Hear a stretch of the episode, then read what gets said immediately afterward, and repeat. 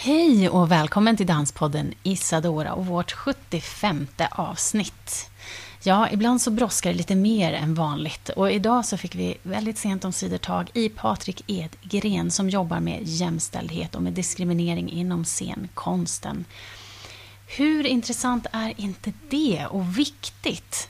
Han utbildar ledare i att arbeta förebyggande mot diskriminering av olika slag och ser i många fall att de flesta institutioner tar tag i de här frågorna när de händer istället för att se till att hålla diskussionen vid liv konstant. Men låt oss lyssna på vad han gör och vad han ser när han möter folk i branschen. Då kommer jag säga hej och välkommen Patrik Edgren, jämställdhetsstrateg på Equal Relations.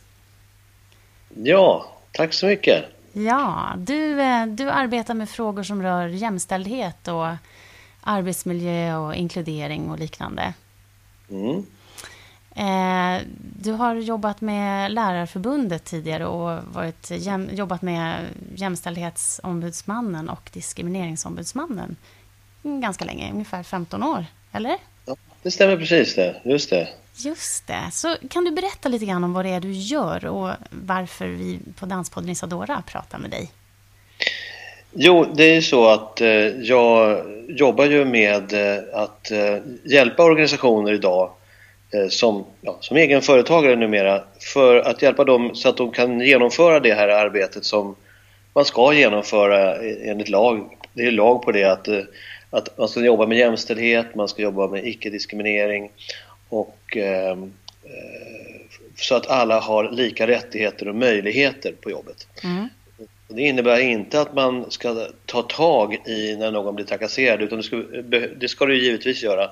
Utan det, ska, det, det arbetet jag lär ut, det är metoderna för hur man förebygger så att det inte händer någonting. Så att alla har lika möjligheter.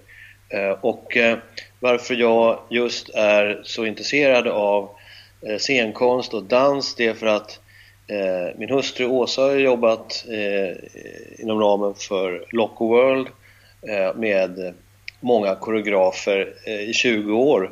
Och jag har följt hela det här arbetet på nära håll och jag är också delägare i det här företaget. Så, så dans för mig har ju, har ju varit i mitt liv i, i tjugo år. Så, så, som jag har... Jag har mött mycket koreografer, jag har sett mycket dans och är jätteengagerad i, i den konstformen just. Mm. Så, och därför så tänkte jag nu att, att hålla en, en utbildning för en kurs, en endagskurs för de här små konstnärerna, koreograferna som inte har resurser eller möjlighet att ta reda på vad man måste göra enligt lag och hur man kan skapa då möjligheter, lika rättigheter och möjligheter som i sin lilla eh, grupp då som man jobbar med. Man har ett arbetsgivaransvar. Och jag höll en kurs om det här för koreografer tjugohundraåtta eh, och eh, det var jätteuppskattat då och tänkte jag nu, nu har det gått tio år här drygt så det. det är dags igen. Ja. Eh, det finns ett behov och det, frågorna har blivit mycket mer aktuella nu då än för tio år sedan faktiskt. Och det ingår ju nu också i Kulturrådets då krav vid bidrag att man ska ange då om man jobbar med jämställdhet på vilket sätt man gör det med hbtq eller interkulturellt också perspektiv och funktionshinder. Man behöver inte då enligt ansökan jobba, visa på att man jobbar med alla de här. Men på något sätt ska man i någon mån redovisa det. Och det där är också en utmaning har jag märkt när jag träffar koreografer som sitter och sliter sitt hår de här sista timmarna innan man ska lämna in och undrar vad ska vi skriva där? Vad, vad kan det vara för någonting? Mm. Så det är ju det är väldigt spännande frågor. Och det, och det är ju politiskt bestämt mycket det här. För någon frågar varför ska vi hålla på med det här? Ja, det är politikerna som har bestämt det. Och det, det har ju vuxit fram utifrån en, en histor- världshistorien och, och även E U-direktiv. Så att, men sen också så handlar det om faktiskt att alla människor ska få möjligheter i livet att få till exempel avkastning på sin utbildning som dansare. Mm. Alla ska ha, det är en mänsklig rättighet att ha samma villkor som andra, och, och det här ska inte spela roll. Jag drömmer om en värld där Där det, här, det spelar ingen roll om vi är män och kvinnor eller vilken ålder vi har eller kroppsstorlek eller någonting. Det, utan att alla får liksom vara med. Och det kallar jag för inkludering. Mm. Eh, hur, ser, hur tycker du att det ser ut nu inom danssektorn då? Ja, det har ju... Man brukar väl säga väl att danskonsten någonstans... har feminiserats lite grann. Alltså publikmässigt så är ju publiken väldigt hög grad kvinnor. Mm. Och det har ju funnits en rädsla också, tror jag, bland koreografer för att det också finns den här feminiseringen. Det kan, kan ha ju gjort att man har velat bli, kanske göra tuffare verk där männen blir kanske då får göra väldigt krävande insatser. Det kan bli arbetsförhållanden där som är inte då jämställda, kan man säga. Det finns risk för arbetsskador, hög musik och farliga hopp och liknande kanske då. Mm. Vi ser också att det är ett estetiskt, en estetisk uttrycksform som kan, då kan det vara frestande att göra, kanske objektifiera kvinnan på scenen.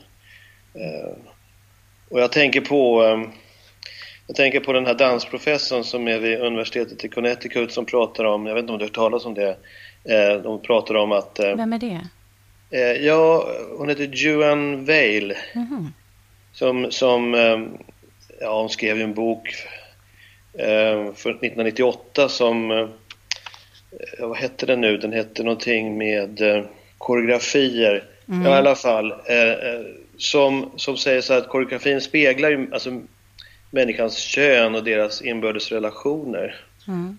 och, och sociala normer, och eh, det är liksom ett kulturellt laddat, kodat formspråk då, som, som, som koreograferna känner till och är införstådda med. Mm. Oj då, nu ska vi se. så, så, så, som gör att man, man spelar ju delvis ibland på de här strängarna. Mm. Och publiken är med på det och gillar det. Man klär av en kvinna naken, men mannen klär man inte av kanske. Det, det, det, det ser man ju också i filmvärlden. Eller så bryter man med det här, är medveten om det här och jobbar med det. Mm. Och gör tvärtom, vilket är spännande. Och sen har vi de här, vi har ju Dorothy Olesen, den här pudel som var så, mm. så häftig när man... Ja, de mera könsneutrala dansare har vi... Jag älskar ju Malin Hellqvist Selléns mm. Bättre folk. Eh, som eh, när jag kom till den så sa, eh, fick jag höra det att vi ska bara titta på Malin Hellqvist Sellén som, som Åsa jobbade då med. Vad roligt, så jag. Och så gick vi dit och jag fick ju inte reda på det. att eh, det var... Eh, alltså vad hon hade gjort med de här skådespelarna. Så jag trodde att... Jag trodde, jag gissade på deras kön då vid den där, men så, så fick jag förklarat att hon jobbade med det här könsneutrala eller, eller tvärtom språket. Jag tyckte det, jag blev helt tagen av det där. Den, ja. Den kommer ju upp nu igen. Ja. Den just. Det är jätteroligt. Ja, men eh, i förra avsnittet så tog vi upp just att eh, pengar sen MeToo eh, satte igång så har, har man inte använt avsatta pengar på institutioner och så eh, mer än till hälften, och hälften har betalats tillbaka. Vad, vad tror du är anledningen till det? Det där var, var projektpengar va, eller? Ja, det är mycket möjligt. Det handlade om var det sextio miljoner eller liknande. Mm. Ja, jag såg det överallt i arbetslivet eh, var mycket pengar som fick betalas tillbaka. Mm. Så det är inte bara inom den branschen då. Nej, just det. Men tror du det, vad tror du är anledningen? Eller har du funderat över det? Ja, det har skrivits om det där. Men vad jag vet så... Eh, så, så vad ska man säga? Det som, jag känner mig ibland som en brandingenjör som tar kontakt med organisationer och frågar mm. hur gör ni det med det förebyggande arbetet? Nej, men vi tar tag i alla trakasserier som förekommer och mm. eh, släcker de bränderna, och vi har knappt några. Och sen, jaha, sen börjar det brinna igen i någon annan del mm. och så släcker man det. Och så, jag tror att det här, man har inte det mindsetet eh, eller kunskaperna om hur ska vi förebygga så att det aldrig händer. Mm. Eh, och det står i lagens, diskrimineringslagens tredje kapitel att det allra, allra viktigaste ni ska syssla med är att eh, titta efter risker för diskriminering. Mm. Just och när jag frågar arbetsgivare, letar ni efter risker för trakasserier, risker för diskriminering? Eh, hur gör man det? Frågar de då. Ah. Men, och du, ja. ja, och du, du ja. skriver också på din hemsida att, att det finns rutiner och riktlinjer och planer och åtgärder och sådär när det händer, ja. Men att, mm. att man inte arbetar förebyggande. Vad tror du är anledningen till att man inte gör det? Ja, en del... En, en sak är ju att um, man tar ju in... Man kan ju vara en sån här... En scen som tar in föreställningar utifrån med, med kompanier som kommer in. Va? Mm. Uh, och de får ju sköta sitt eget. De är ju sin egen arbetsgivare. Mm. Så då, de bryr man sig inte på det viset om. Och där är ju då faran att ens egen personal kan drabba... Eh, dansare som kommer in på scen. Det har jag ju pratat med dansare som har blivit sexuellt trakasserade av teknisk personal till exempel. Mm. Ja, det är frågan varför man inte använder de där pengarna mer. Mm. Jag, jag tror att eh, det, det stannar väldigt lätt på någon slags pappersnivå på intranätet. Vi har policies, vi har en plan. Man får aldrig det här att komma ner på golvet. Mm. Och när vi pratar golvet då inom scenkonsten, då, då pratar vi om regissörer, koreografer, eh, le, de som leder och fördelar liksom arbetet på scenen. Eh, och de måste ju vara väldigt medvetna om det här. Det är därför för dem jag anordnar den här kursen då. Det, de måste sätta gränser, de sätter kulturen på sin grupp. Och de måste sätta gränser om de ser det. Till exempel, alltså man är ju väldigt nära varandra när man dansar. Man tar i varandras kroppar. Va? Mm. Jo, man måste man också veta var gränsen går. Det är någonstans, man måste någonstans skapa en, en gemensam överenskommelse tillsammans med dansarna. Att eh, var och en får, har rätt att säga om det här känns inte okej. Okay.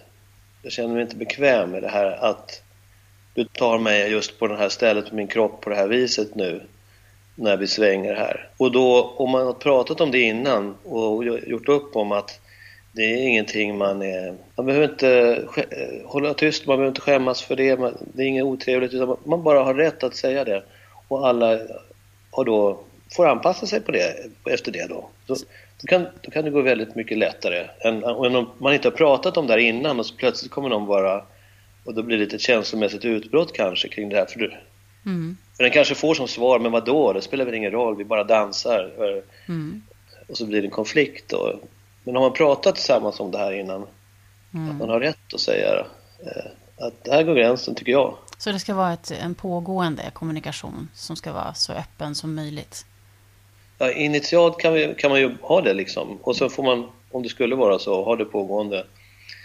Sen, men tyvärr så tror jag att man fokuserar väldigt mycket på, sen MeToo då, på sexuella trakasserier. Mm. De som sysslar med det brukar veta att de gör fel. Va? Men för, eh, fokuserar för mycket på det, då glömmer vi alla andra situationer som är gränsfall och som kanske inte är sexuella trakasserier. Nej, vilka andra är det? Vilka tänker du på?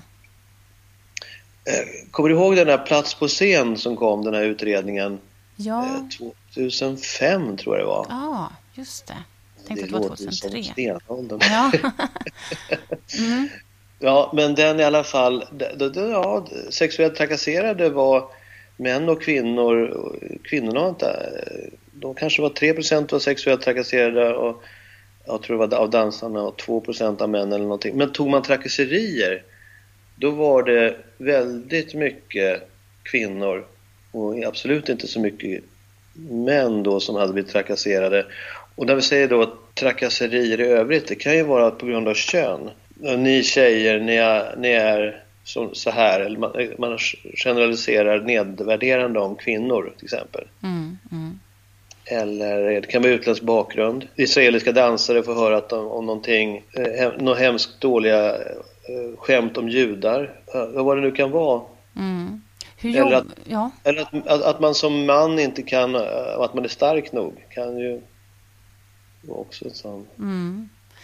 Hur, ska man, hur, hur ser du att, att man ska överbrygga de här, alltså eftersom det är en, ett världsligt språk där med dansen och så, den är överallt. Jag menar, hur, hur arbetar man i Sverige och sen eh, globalt sett? Alltså, skiljer det sig åt vad man prioriterar? Jo, jo, jo, jo, jo, ja. Eh, alltså, vi såg ju MeToo eh, exploderade i U S A, U S A först då. Mm. Och eh, det var ju det var inom filmbranschen och mm. kanske på fritiden och sånt. Så, Sverige har ju varit väldigt, väldigt arbetslivsfixerat. MeToo-kampanj, när MeToo-kampanjen drog igång. Mm. Jag, vi har ju den, den hårdaste lagstiftningen i världen eh, vad gäller eh, förebyggande arbetet mot sånt här. Mm. Och vi har sju diskrimineringsgrunder som man ska jobba med. Jaha. Ja, icke-diskriminerande ska det vara utifrån mm. sju diskrimineringsgrunder. Och sen ska man jobba främjande verkligen med jämställdhet så att man får, försöker få Eh, kvantitativt lika många män som kvinnor kanske eh, i besättningen då i, om, man, om man kan om, man, om det inte är så att det måste vara eh, ett visst antal. Just det. Jag menar, Svansjön gjordes ju bara med män för eh, ett antal år sedan. Mm. Det blev en stormande succé. Ja. Jag tänker om du ser, vad ser du har hänt sen, sen du eh, höll de här utbildningarna tjugohundraåtta? Idag är det ju är det dubbelt så många som söker bidrag från Kulturrådet som för tjugo år sedan, eller? Alltså alla ska dela på en, en liten kaka pengar och eh, så har man ju väldigt, väldigt lite pengar för varje koreograf. Och då, de här resurserna då, det gör det att man, man, hinner, man klarar nog inte att eh, lägga någon, så mycket tid på kraft på sådana här frågor som gäller, alltså, or, alltså är man två dansare och en koreograf, alltså, då ska man göra det här arbetet muntligt så att säga. Mm. Du ska se till att det finns jämställda löner, du ska se till att det går att, i den mån det går, att föräldrar kan förena eh, det här med eh, arbetslivet med föräldraskap och arbetsförhållanden och sådär. Men om vi hade mer pengar till, till varje koreograf så skulle de kunna ha en, en ett kompani eller ett fast gäng helt enkelt. Och då skulle man kunna tänka sig att det är lättare att arbeta med de här frågorna systematiskt då. Men så du ser att, att pengarna har, har minskat eller att fler ska dela och, och det försämrar då, eller? Ja, det försämrar möjligheten att bedriva en verksamhet som har någon kontinuitet överhuvudtaget. Mm. Du, bidragssystemet gynnar ju de som sätter upp ett verk, upp med den på en scen en gång eller två och sen så söker man nya pengar till nästa verk. Mm. Att turnera får man ju, ja, kommer man inte in i dansnätet får man ju bekosta det där själv. Och det är liksom ingen... Ja, det kan ju väldigt få orka göra och, och i så fall för att om, går man på turné med saker då, då har du ju en grupp som du mera kan jobba kring under längre tid och, mm. och då, blir, då, då blir man ju mer intresserad av att se till att alla har en bra arbetsmiljö och um, lika villkor och allt det här än om man bara plötsligt sätter upp någonting och sen, som man, sen stiger man av scenen liksom. Mm. Så, däremot så tror jag att eh, rent, eh, alltså frågorna i samhället har ju blivit jätteintressant. Eh, vad, vad gör vi på scen helt enkelt? Mm. Alltså just det här med de här fasta könsrollerna som, som återskapas på scenen, men så kör man, tänker man mer queer-perspektiv. Kommer nog få se. Jag var nere och tittade på en föreställning i, vad var det nu? Var det i London, där de var, där alla var, de flesta hade en funktionsnedsättning. Mm. De hade ett ben eller någon satt i rullstol och mm. någon hade väl neuropsykiatriska funktionshinder. Men så de, de, de, de, de, det var en otroligt spännande föreställning. Vi ser ju också där hur man börjat, börjat komma med ålder också. Dans med bara äldre personer på scen. Mm. Du kanske har exempel på de här när man tänker bort det här med kropp. Det här kropps, smala kroppsidealet. Ja. Det är ju spännande. Överhuvudtaget ser vi ju att, att dansarna har ju blivit mer atletiska. De kvinnliga dansarna under nittonhundratalet. Så då, någonstans så... Ja... Så blir det lite svårare att skilja på män och kvinnor på scenen. Det, det står något för någon slags könsneutralitet, tycker jag. Och tycker du att det är en bra utveckling? Jag vet inte det.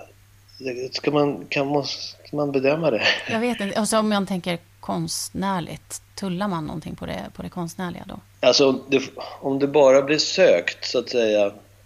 Man gör det för att... Man tullar på det konstnärliga för att göra någonting som ska få genomslag och skapa media. Mm. Det kan ju bli konstruerat det där. Mm, mm. Det kan det ju. Mm. Jag tror att det är farligt också att vi ibland, ibland så... Ja, jag, folk jobbar ju med mångfald som mångfaldskonsulter, och jag är ute i organisationer och får, får städa upp efter dem, för de har förstört... Eh, De har skapat eh, tankar hos människor om att vi är ju olika, och det är fantastiskt. Mm. Vi har ju invandrare, och så har vi svenskar. Och så har vi kvinnor och män, och så har vi folk som har, eh, har funktionsnedsättningar, och så har vi de där som är homosexuella eller bisexuella. Mm. Alltså man börjar prata om folk som det går att boxa in varandra i lådor. Mm. Och, eh, och då, då, säger jag, då brukar jag dra till med sån där... Sätter in någonting annat i, i det här... Um, um, eller ta till exempel muslimer. Mm. Vi kan inte uttala oss om hur muslimer är. Det finns ju muslimer i Kina. Det, finns, det, det, det går knappt att säga någonting. Det finns muslimer som inte är religiösa ens. Mm. Det går inte att generalisera om muslimer. Kan vi generalisera om kvinnor? Kan vi generalisera om, om homosexuella? Alltså, vad är det för någonting? Mm. Jag pratade med en arbetsgivare som sa: nu Patrik, har vi fått mångfald här. Vi har fått in två killar från Teheran. Mm. Och så vad är för mångfald med det? Ja, men de är ju från Iran, sa han. Mm. Mm. Hur ser du på andra människor? Bara för de inte är svenskar, är det mångfald då? Det är ju den kognitiva mångfalden eh, som är intressant. Eller kulturell, okej, okay, mångfald. Om det, om det då bekrävs kulturell mångfald på scenen eller hos en arbetsgivare, yes. Du kan andra språk och så vidare, men då, det kokar ändå ner till att det, det har inte med din hudfärg att göra eller var du är född, utan det, det var ditt inre återspeglar, va? Mm, just det. Så att, men vi ska inte bli essentialisera kring homosexuella, kring... Eh, ja, det blir för oftast blir de här som, som inte är män från Sverige och som inte är vita. Alltså man, det är alltid som från normen, så att säga. Man pratar om mångfald ofta. Mm. De som avviker på något sätt från en norm. Det där är jättefarligt. Och det var en lång harang för att säga att det som kommer upp på scenen skulle kunna, om det blir då... Jag, kan inte, jag kommer inte på något exempel, men det skulle kunna bli någonting av det här som gör att man förstärker folks... De här dikotomierna i människans tankevärld. Mm. Om att vi är olika som hundar och katter. Mm, mm. Så börjar vi se på varandra som främlingar. Ja, men och nu håller du en utbildning här i januari. Mm.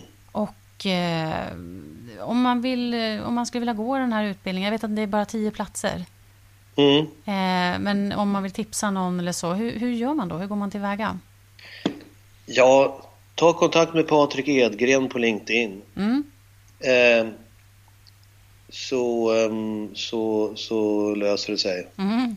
Men om, om man, om man då... Så skickar jag en länk, så skickar jag en länk då. Ja, men det är bra. Och om man inte kan gå den här utbildningen, för det är väl det, det de flesta inte kommer att kunna göra. Har du några tips på hur man själv kan göra på arbetsplatsen eller i sin vardag och liknande? Några så här tre handfasta tips. Ja. Ja, alltså man ska ju då... Ja, dels, dels kan man ju tänka sig de här kraven i, i Kulturrådets ansökningar. De kriterierna där, H B T Q, interkulturell mångfald, funktionshinder och jämställdhet. Att man tänker igenom, man tittar i deras förklaringar till vad de menar med det och försöker tänka igenom sin egen verksamhet utifrån de diskrimineringsgrunderna. Men annars så kan man ju tänka på hur, hur kan jag jobba med så att föräldrar kan förena, öva som dansare och, och, och ha bara föräldrar. Alltså ha, ha en, en, man ska ha en någon slags åtgärder som går att, går att förena det här arbetet med föräldraskap. Det innebär inte att man inte får arbeta på kvällar på scen, men om det kanske är några speciella behov så kan man fråga det hos föräldrar. Kanske någon som har, en, har vissa behov, som har barn som ska till habiliteringen på måndag eftermiddagar, så kanske vi kan lägga repetitionerna på andra dagar. Mm. Arbetsförhållanden då, så att säga, ska vi se, det är en arbetsmiljö, riskbedömningar som man gör, men då med ett raster av diskrimineringsgrunder. Är det så att män skulle kunna fara illa här på ett speciellt och har det sämre hos oss än kvinnor, och, eller tvärtom då kvinnor. Har vi eh, kroppslig integritet kan man kanske tänka sig där, en arbetsmiljöfråga. Det är naket på scen ibland, eller vad man nu, hur man nu jobbar med de där, eh, vad det nu kan innebära. Eh, vi har ju, alltså jämställda löner har jag sagt, eh, mm. vi, vi har ju rekrytering då, att eh, vi ska försöka, försöka bli då jämställt, och det är inte femtio femtio utan det är fyrtio sextio procent som är jämställt, brukar man säga. fyrtio kvinnor och sextio män, eller tvärtom? Ja, eller tvärtom då. Ja. Inom det spannet där. Mm. Det är några hållpunkter sådär. Som man kan, som man kan ta fasta på. Det är ju jättefint. Då, då ska vi eh, tipsa om den här. Vi kan lägga upp länken, inte till din LinkedIn då kanske, men till din Nej. sida där man kan... Där man kan boka sig, ja. ja. Den tjugofjärde januari är det i, i Nacka. Eh, ja, buss tio minuter från Slussen så är man där. Just det. Ja, ja men så... jätte, jättefint.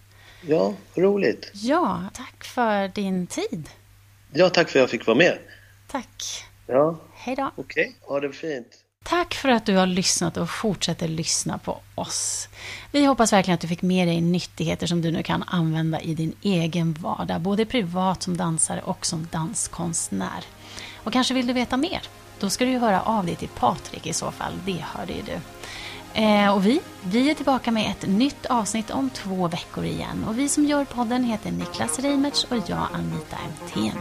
Följ oss gärna på Instagram och fortsätt såklart komma med förslag och input. Det är så värdefullt, för vi behöver verkligen veta vad som händer hos just er. Men tills vi hörs igen, hej